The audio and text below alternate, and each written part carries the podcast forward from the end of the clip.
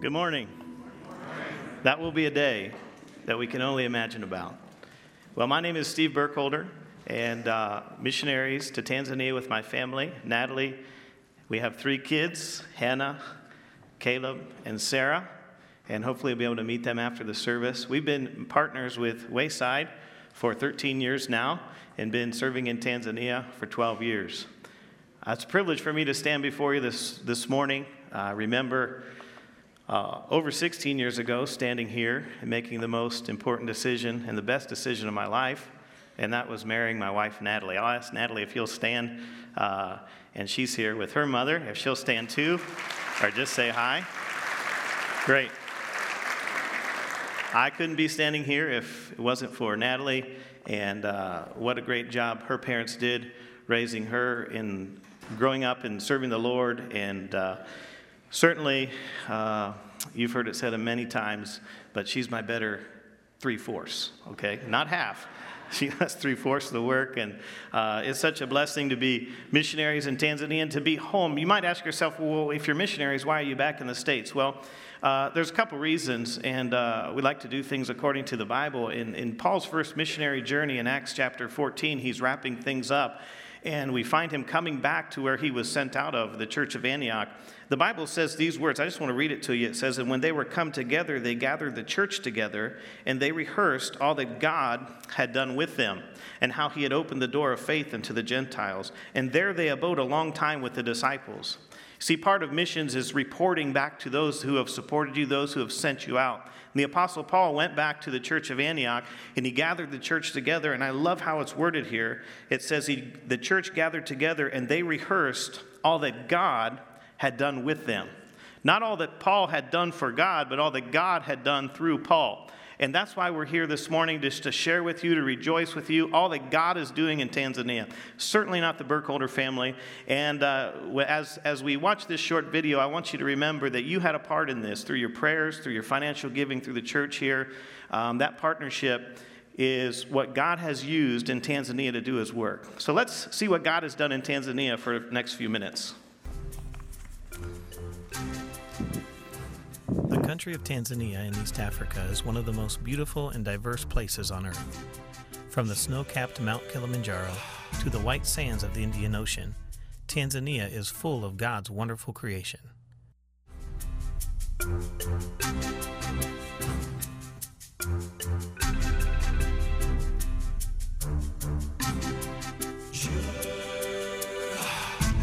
By far, the most special and diverse of God's creation in Tanzania is its people. There are over 120 tribes in Tanzania, each having its own culture and language. There are many still living as they have been for hundreds of years, following the traditions of their ancestors in the African bush. Others are moving along with modern times through increasing technology and living in overpopulated cities. No matter what the culture, all of these people need to hear about God's love for them and of salvation through Jesus Christ. We are the Burkholder family, and we have been missionaries in Tanzania since 2001. Our first two years, we were able to start a church in the village of Simbai. This church continues under the leadership of Nicodemus, a Tanzanian pastor. God gave us a burden for reaching the entire Hanang district in Tanzania, and starting a church in the small town of Katesh was key to that vision. In 2005, we started a church with just a few families. While meeting in a rented building for two years, the Lord began to build His church as we saw many saved, baptized, and discipled.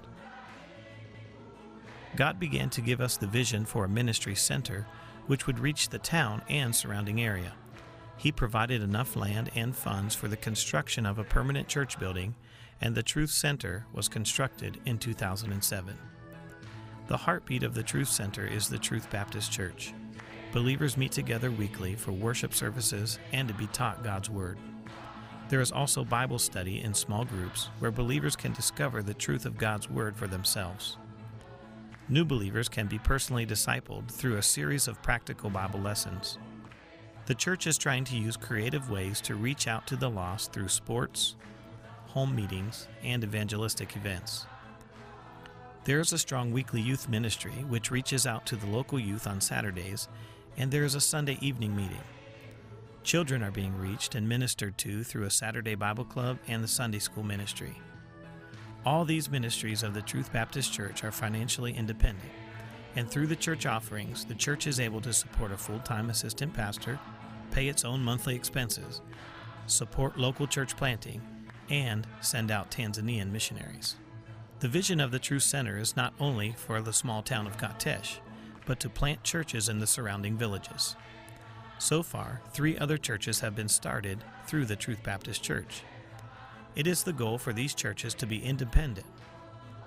We work in a team of missionaries to strategically plant churches together. The Henderson family is currently overseeing the new church plant in the village of Endasak and helping out in the other ministries of the Truth Center. The Truth Center will remain a place for these village churches to come for encouragement and further training, as it is centrally located and can facilitate large meetings. The Truth Baptist Church also supports Tanzanian missionaries who are starting churches in other parts of Tanzania and in neighboring countries. Our goal is to train leadership for the future. One of the ways we are doing this is through our Bible Institute ministry. This ministry is based on basic courses that prepare servant leaders through the local church. We are also mentoring and training those called to serve God as pastors, missionaries, and church planters through special training on a local and national level. Another ministry of the Truth Center is the Truth Learning Center. This Christian elementary school was started in 2008 with just a few students, but has grown to over 150 students. In order to accommodate growth over the last few years, God provided the funds to build classroom buildings to complete the school. Through the Truth Learning Center, boys and girls from different backgrounds come together to receive a quality education. More importantly, they are being taught the truth of God's Word through daily Bible lessons and weekly chapel meetings. Many of these students have come to know Christ as their personal Savior through the school ministry. The school ministry has given the church a good testimony in the community and opened many doors of ministry. Not only is the school impacting the students, but also the teachers and staff who meet together for daily prayer and attend services at the church. The school is also helping to provide jobs in a Christian work environment. The school is financially independent of the church and pays all of its own expenses through school fees, which are paid by the students. A new ministry was started at the Truth Center in 2011. This ministry is called the Timothy House Boys Home. This home is for boys who have lost their parents or come from difficult family situations. These young men are involved in small projects such as a vegetable garden, raising chickens, and baking bread. All these projects are used to pay for their daily needs and teach them discipline and a work ethic. Our prayer is that through the ministry of the Timothy House, some of these young men will be called to serve God full time or to be faithful leaders in the local church, the community, and their future homes. To serve in Tanzania as a family and to see our children serve alongside us has been a great joy. Hannah has her own girls' club with a Bible lesson, memory verses, songs, and games, and Caleb is involved in the ministry through helping out with visitation and evangelism. In addition to overseeing the school, Natalie also ministers to the ladies of the church through a weekly Bible study. Everything we do in Tanzania through the ministry of the Truth Center is to bring people to the truth and to build them up in the truth. This could not be done without your faithful prayers and support. Thank you for your partnership with us as we continue to take the truth to Tanzania together.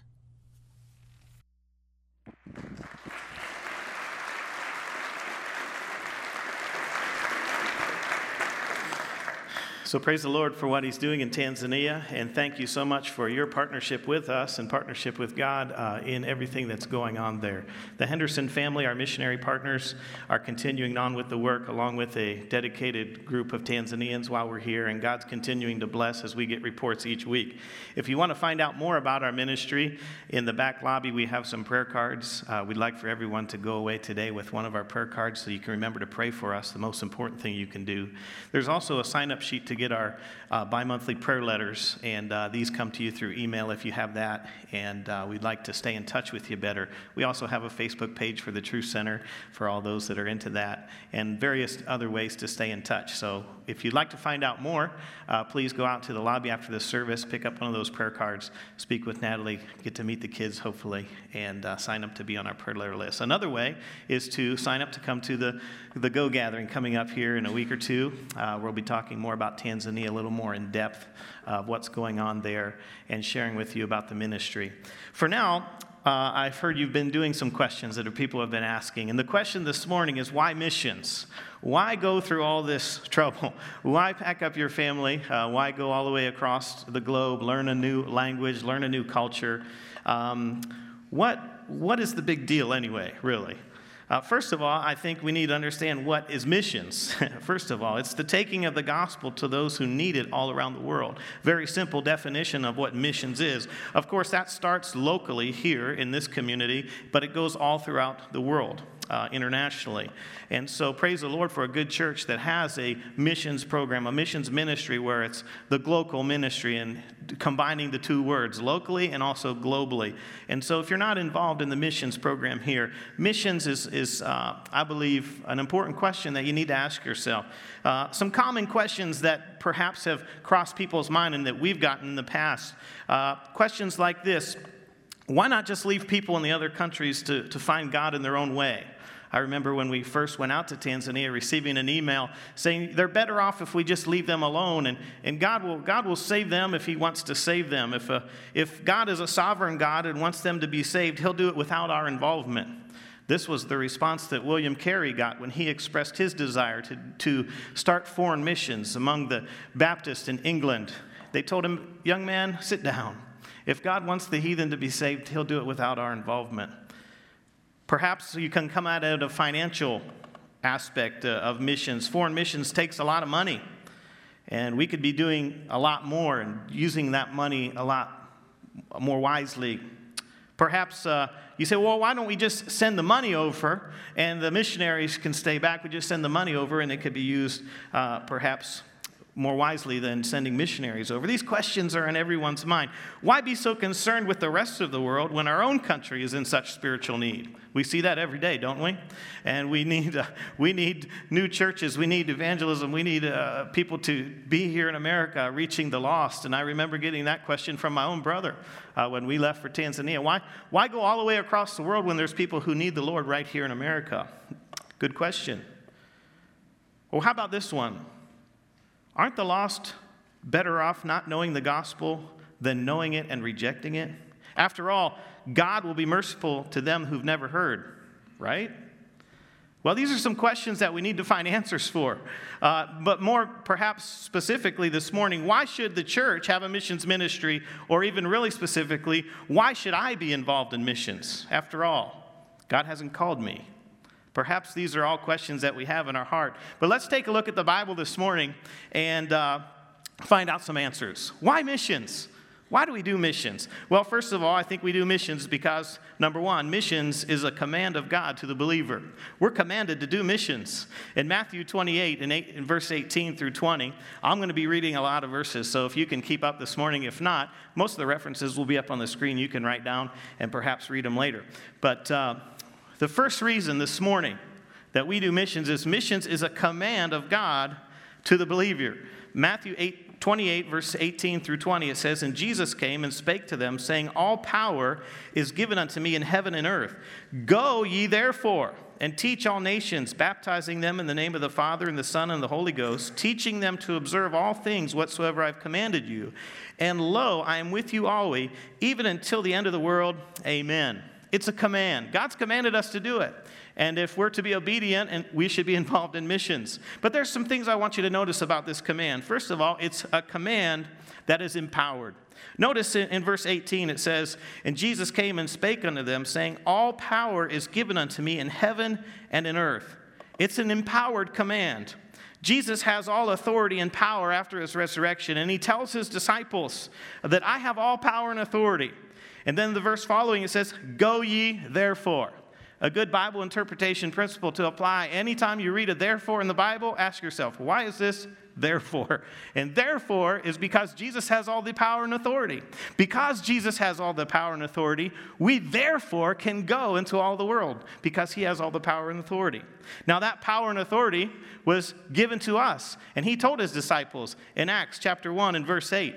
Uh, if you want to listen or turn there, it says, But ye shall receive power, he tells his disciples. After that, the Holy Ghost is come upon you, and ye shall be witnesses unto me, both in Jerusalem, and all of Judea and Samaria, and unto the uttermost part of the earth. That same power, that resurrection power, that authority that Jesus rose from the grave with, he then gave to his disciples the day of Pentecost when the Holy Spirit empowered them to do the work. See, Jesus not only commanded us to go, but he empowered us to go. We have everything we need to do the Great Commission, to do this command, the Holy Spirit inside of us. A lot of times when we talk of missions, we talk about finances, and we talk about supplies, and we talk about buildings, and all these other things. And certainly all those things are needed. But what is needed most is being empowered by the Holy Spirit to do the work. And God has given us everything we need to obey the command. The command is great, but He is even greater. He's empowered us to do it. Second thing I want you to notice about this command that is a threefold command. There's three things. First of all, evangelizing. Matthew 28 19 says that you go and teach all nations. That teaching there speaks of making disciples. Mark 16 15 puts it this way Go ye therefore and preach the gospel. So that talks about the conversion of the lost taking the gospel, the message of salvation, and evangelizing the lost. That's the first step of the Great Commission, this great command that we've been given, is evangelizing the lost. Secondly, it's establishing. It says, Go ye therefore and teach all nations, baptizing them in the name of the Father, the Son, and the Holy Ghost. It's establishing them in their faith baptizing them. Oftentimes in the Bible, baptism is connected with the local church. And so we have the idea of here of establishing them, not just going and preaching the gospel and seeing hundreds and perhaps thousands being saved. That's great, but we need to establish them. We need to ground them into the local church through baptism, through other teaching the basic teachings. There in Tanzania, we do evangelism through different ways you saw in the video. We have the kids' clubs, we go out and use sports, and we use uh, games, we use uh, outdoor cinema type things. We, we do every method that we can to reach the lost with the gospel. We had a, a, a, public school teachers convention there, a seminar, free seminar for them from a group from America, a group of teachers that came over, trying to reach them with the gospel. But not only do we reach them with the gospel, that, that evangelism stage, but the equipping stage, the establishing stage, establishing them as believers in the local church, seeing them take those next steps in obedience to Christ's command. And then, thirdly, equipping them. The verse goes on to say, teaching them to observe all things whatsoever I've commanded you. Now, this teaching is a little bit different from the first teaching in Matthew 28. This talks more of equipping, discipling, training. And that's exactly what uh, Pastor and Pastor Rick and Pastor Roger have been doing in East Africa over these last couple weeks is equipping pastors to do the work of the ministry. And that's what missions is about too, working yourself out of a job making sure that those that you're evangelizing after they receive Christ and establishing them in the church and getting them grounded to a local uh, assembly of believers, but equipping them to lead themselves. And that's what we're doing in Tanzania as well through our Bible Institute ministry and also our mentoring of local pastors. We have a young man at the Truth Baptist Church where, where we started at the Truth Center there named Rich, a young man, uh, and Rich has felt a call of God in his life to be involved in the ministry. And so Rich is continuing to learn, and we're continuing to mentor and equip him to someday perhaps be the pastor of that church or someone else.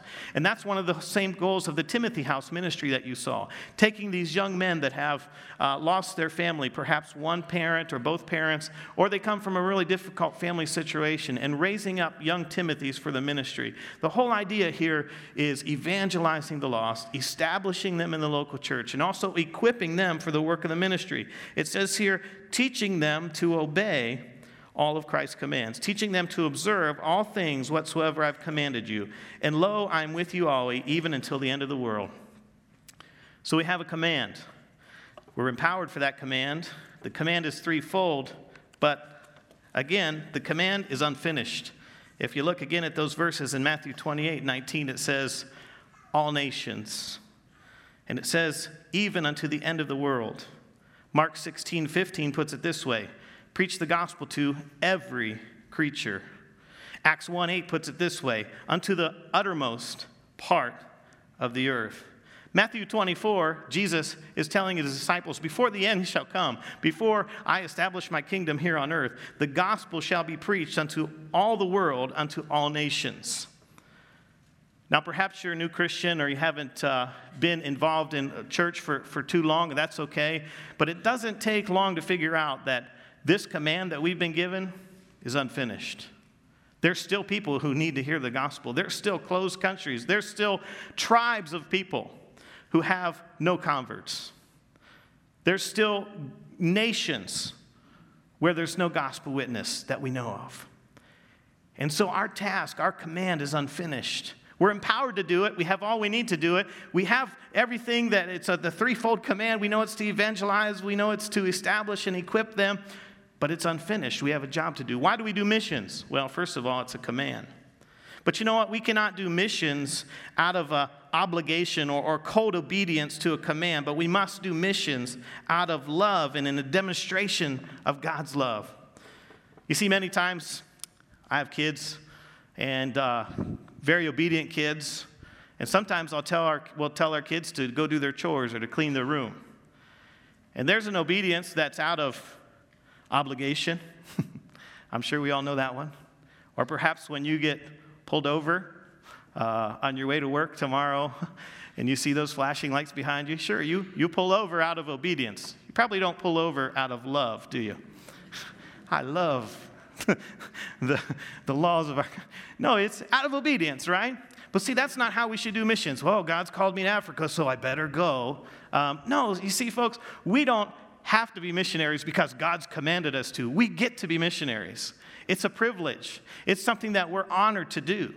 And don't, for, don't ever, ever feel sorry for missionaries. If you ask any missionary, they'll tell you this. Don't feel sorry for us. Matter of fact, we feel pretty sorry for you. Uh, having to go to work every day and fight the traffic on 410 and uh, just to pay the bills and by the end of the month have a little bit left or not enough to finish. I feel sorry for you folks. I really do. We have the greatest job in the world. And we do that job not out of obligation to a command, but out of love. Because God demonstrated his love for us. So, why do we do missions? First of all, because it's a command to the believer. But secondly, missions is the love of God for the lost. God has loved lost people who, deserve, who did not deserve his love. God's love was demonstrated for the lost. Uh, in Romans chapter 5 and verse 7 and 8, it says, For scarcely for a righteous man will one die Yet, peradventure, for a good man, some would even dare to die. But God commended his love toward us in that while we were yet sinners, Christ died for us. What an honor it is to see those who have served in the military this morning, those who have been willing to put their lives on the line. That's what this verse is talking about. For scarcely will a righteous man will one die. Peradventure, for a good man, some would even dare to die our soldiers in the military who are willing to lay their lives on the line for your freedom and for my freedom. But Christ, He did it for those who were undeserving. It says, But God commendeth or demonstrated His love toward us.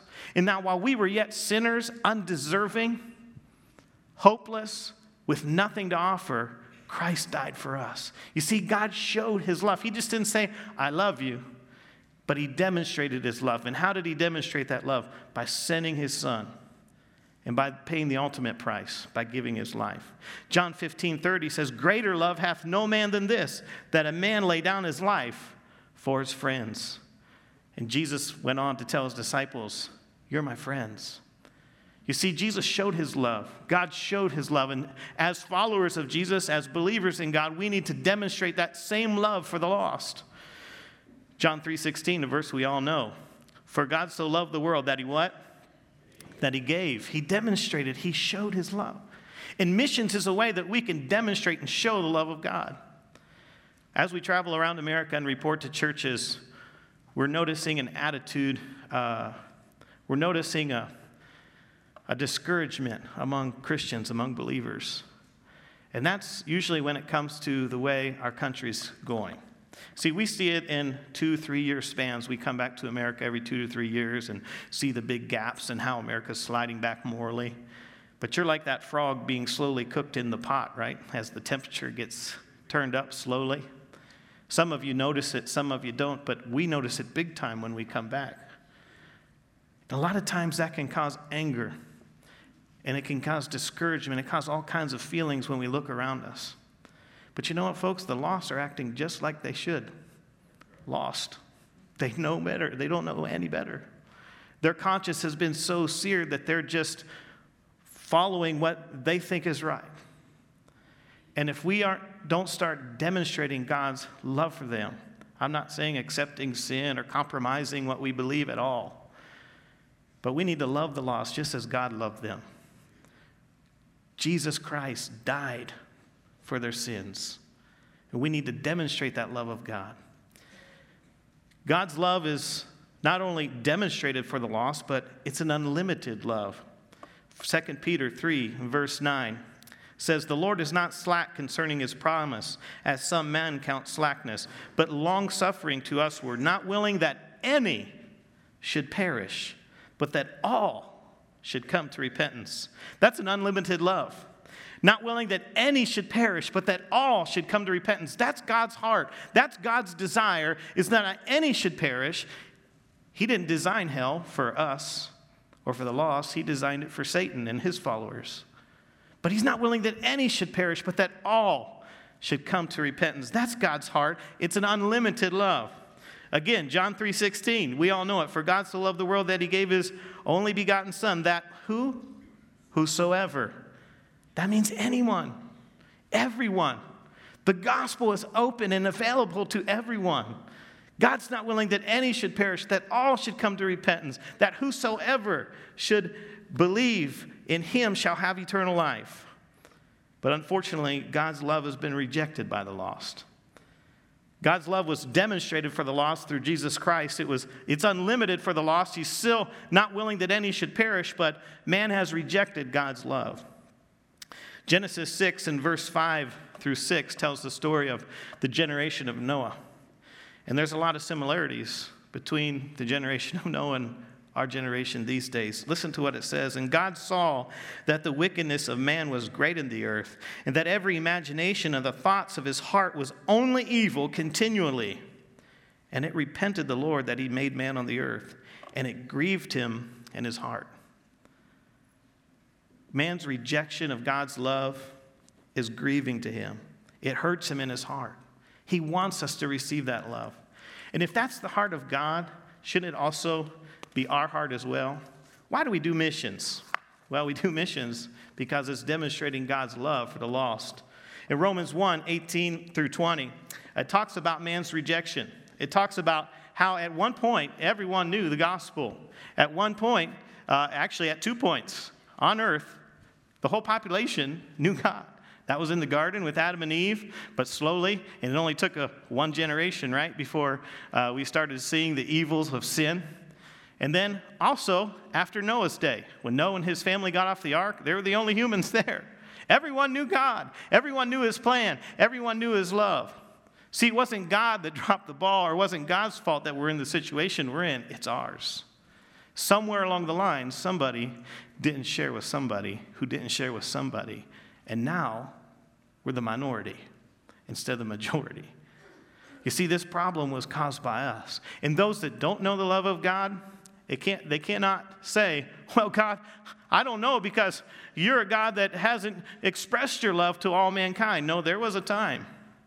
But it's man who's dropped the ball. Listen in Romans chapter 1 and verse 18 through 20 It says for the wrath of God is revealed from heaven against all ungodliness and unrighteousness of men who hold the truth in unrighteousness because that which may be known of God is manifest in them for God hath showed it unto them for the invisible things of him from the creation of the world are clearly seen being understood by the things that are made, even his eternal power in Godhead. Listen to this so that they are without excuse.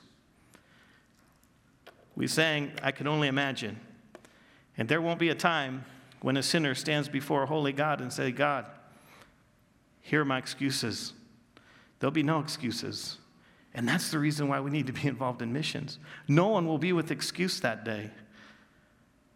We need to do missions. Why? Because it's a command for the believer, but it's also demonstrating God's love for the lost.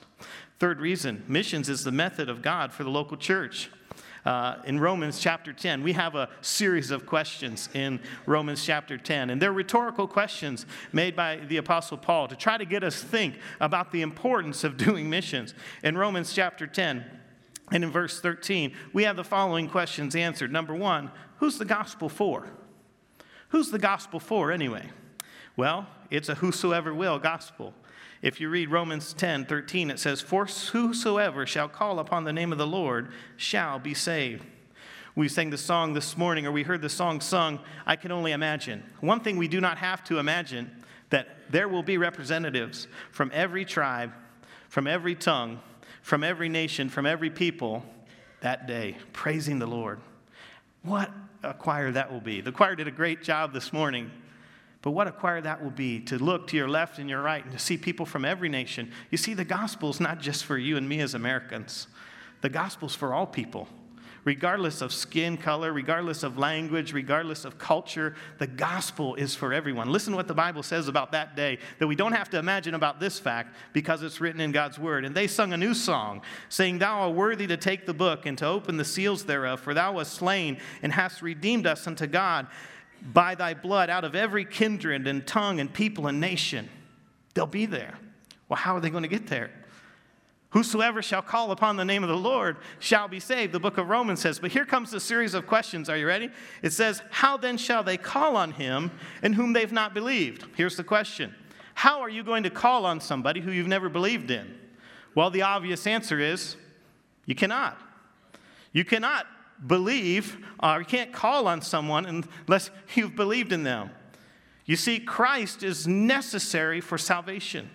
There's not many ways to salvation. There's not, oh, well, the Buddhists are on their way, and the Muslims are on their way, and the Christians are on their way, and, and at the end, we'll all end up in the same place. A very common belief, not only among the lost, but also seeping into Christianity. The Bible says there's one way, and it's Jesus Christ. And that's why we need to take his message to all the world. 1 John 5:12 says, "He that hath the Son hath life. And he that hath not the Son of God hath not life. You see, it's not religion, it's not works, it's not your own way, it's not by being good. It's only through the Son of God, Jesus Christ, that we have eternal life. Jesus himself said, I am the way, the truth, and the life. No man comes to the Father but by me, regardless if you're in China, Australia, America, or Tanzania. The way is only one, it's through Jesus Christ. That's why it's so important that we do missions. How then shall they call on him who they've not believed? Well, they can't. Here's the next question How shall they believe on him whom they've not heard? See, it's pretty hard to call on someone you haven't believed in, and it's pretty uh, hard to believe in someone you've never even heard about, right? And so here's the question How shall they believe on him in whom they've not heard? Answer they can't. They can't believe on someone they've never heard. See, belief is necessary for salvation. And belief or faith comes by hearing first. The Bible says in Romans 10 17, so then faith cometh by hearing, and hearing the Word of God. We need to take this message, the Bible, to those who have never heard before so that they can hear it. And after they hear it, then they can believe. And after they believe, then they can call upon His name, the only name that's able to save them. But the questions keep coming from Paul. Well, how shall they hear without a preacher? Is God going to use the birds of the air? Is God going to use the trees, the mountains, the clouds, the stars to tell them the gospel message? Well, certainly we can see God all throughout creation. We can know that there is a God, the book of Romans talks about. When we see creation, we cannot deny that there is a God, but creation cannot save them. It has to be through the message of Jesus Christ being preached. He says, How shall they hear without a preacher? Answer, it's impossible. A messenger first must go and tell them about Christ, despite their race, despite their religion, despite their culture. Listen to 1 Corinthians chapter 1 as I read here, uh, verses 21 through 24. Again, I know I'm reading a lot of verses, but you can write them down. It says, For after that, in the wisdom of God, by the world, af- for after that, in the wisdom of God, the world by wisdom knew not God. And it pleased God by the foolishness of preaching to save them that believe. For the Jews require a sign, and the Greeks seek after wisdom. But we preach Christ crucified, unto the Jews a stumbling block, and unto the Greeks foolishness.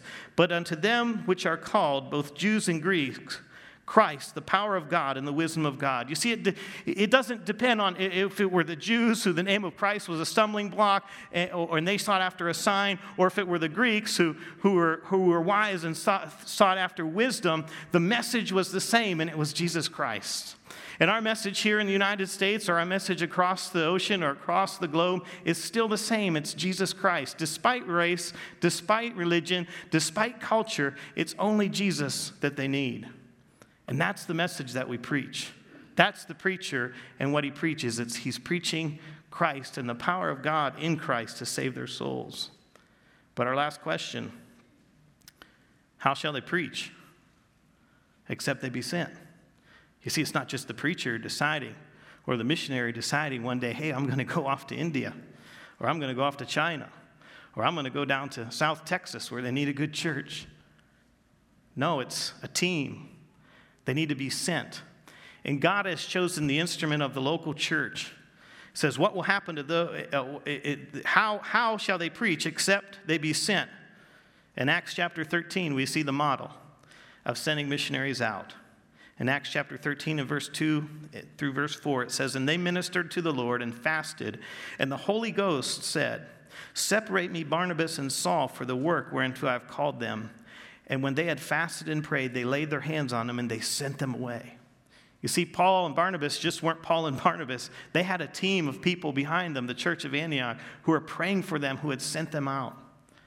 And that's where the local church comes into play. See, everyone has a part to do. Perhaps your, your job is to go, or maybe it is to send.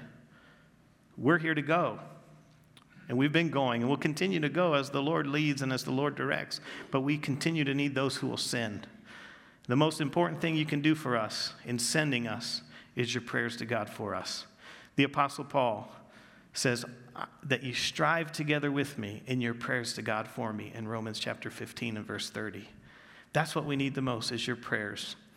And how do we get sent out? How will they be sent out? It's by the local church. So we see it starts with the local church by sending out the messenger. The messenger preaches Christ. Christ is preached and they hear the gospel. When they hear the gospel, now they have the opportunity to accept it or reject it. Whosoever shall call upon the name of the Lord shall be saved. So we have these questions, and where does it start? It starts with us. It starts with us by going and sending those who need to hear the gospel. Well, last question here, real quick. What will happen to those who die without ever hearing the gospel?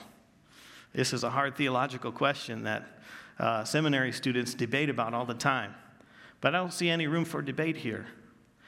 You know, in our hearts and our minds, we try to justify and imagine a merciful God. And certainly our God is merciful. Certainly our God is full of love. But when we see the picture of God in, in Isaiah, when we see the pictures of God in the book of Revelation, and as the angels are flying around the throne of God, what are they saying? Holy, holy, holy. See, we have a holy God, and his holiness cannot be compromised for those who have never heard the gospel. Remember, there was a time where everyone knew, but it's us that have dropped the ball. It's us that have not taken the message, and it's still our responsibility to do so. So we can't ignore these simple facts. First of all, all have sinned and come short of the glory of God. There is none righteous, no, not one. The Bible says that in Romans chapter 3. Secondly, that God is holy. We still have a holy God, and that person who've never heard the gospel before does not change the fact that they're a sinner and that God is holy. Then we know that Jesus died for all in 1 John 2, in chapter 2 and verse 2, says that he died not only for our sins, but for the sins of the whole world. Jesus shed his blood for everyone but not everyone has heard about him. We cannot deny the fact that Jesus is the only way to heaven, as he himself claimed, I am the way, the truth, and the life. No man comes to the Father but by me. And we cannot deny the fact that in the book of Romans, as we read, they're without excuse. So it makes our task, it makes our job even that more important because we have to answer that last question. They'll be eternally lost without someone to go and someone to tell them. As we close up this morning, just ask yourself some questions. Why do we do missions? Well, first of all, it's God's command to the believer. God has placed you in an important part in your workplace, in your family, in your neighborhood. And a lot of people can say, Well, I'm not called to be a missionary. I'm not even really a preacher. But we all are called to be witnesses. And God has empowered you with your special story, how you came to know Christ, to share that message with those that are lost. If missions is a command of God, ask yourself this morning are you being obedient to that command? If missions is if we do missions because it's a demonstration of God's love for the lost, ask yourself the question this morning do I have that same love for the lost? Or has my heart become so angered by the culture and the moral decay that I have begun hate and hatred has built up and bitterness has built up in my heart towards the lost? If God loves them, we should too. How is your heart this morning? Do you have that same love for God for the lost? Perhaps the third question why do we do missions? Because it's God's method for the local church. Are you involved in missions here at Wayside Chapel? Perhaps you're an attender or a member for a long time and you don't know much about the missions ministry here. What a great missions ministry you have. First way you can be involved is continuing on with your faithful giving to the church here. Secondly, through your prayers for those missionaries that you're already partnering with, getting in touch with them, getting a hold of their prayer letters, and taking the insert from your bulletin. What a great way, an easy way that the church has made to pray for those ministry partners all around the world by taking that bulletin. A lot of times I know it just gets in there, but taking that and putting it in your Bible and praying for those needs all around the world. However, it is that God wants you to get involved in missions here at the local church. Are you willing to do that? Let's bow our heads and close our eyes for a word of prayer as we consider why we do missions. Maybe you came in this morning and you have more important questions on your heart and your mind, and that is, where will I go if I would leave this earth? If you're not sure that you have Christ as your personal Savior, as we said this morning, He's the only way, He's the only hope for your soul. And maybe it is you're here this morning, you don't know Christ as your Savior. I'd love to talk to you after the service right down here in front, or one of the pastoral teams would love to talk with you and share with you more about how you can receive Christ as your Savior. If you're here and you've already done that, ask yourself those simple questions that we looked at at the end. Why do we do missions? Let's pray together. Dear Lord, thank you so much for your word. Thank you so much for these dear folks. God, thank you for your word, how it makes it clear to us. And Lord, we think about missions, we think about your command, how you've commanded us to go. And Lord, I pray you help us to be obedient to that command, whether it's to go across the room, uh, pick up the phone and make a phone call, write a letter, or even go across the ocean. Lord, maybe there's some folks here this morning that you've been impressing on their heart for a long time the, the call to be a missionary, or perhaps just a call to be a witness to share their faith with others. Help us to be obedient to that command. Lord, help us to demonstrate your love for the lost. Lord, as we look around, we, we see the sin and we see the moral decay, and we can become hardened we can become hatred for the lost. And Lord, I just pray that you would give us your heart for them. Help us to see them as you see them, with compassion and mercy, and not willing that any should perish, but that, that they all would come to receive Christ as their Savior. And Lord, help us to get involved in missions because it's a method that you've proposed for the local church to go or to send. Lord, thank you for this time together. We pray in Jesus' name. Amen. Amen. God bless you. Thank you.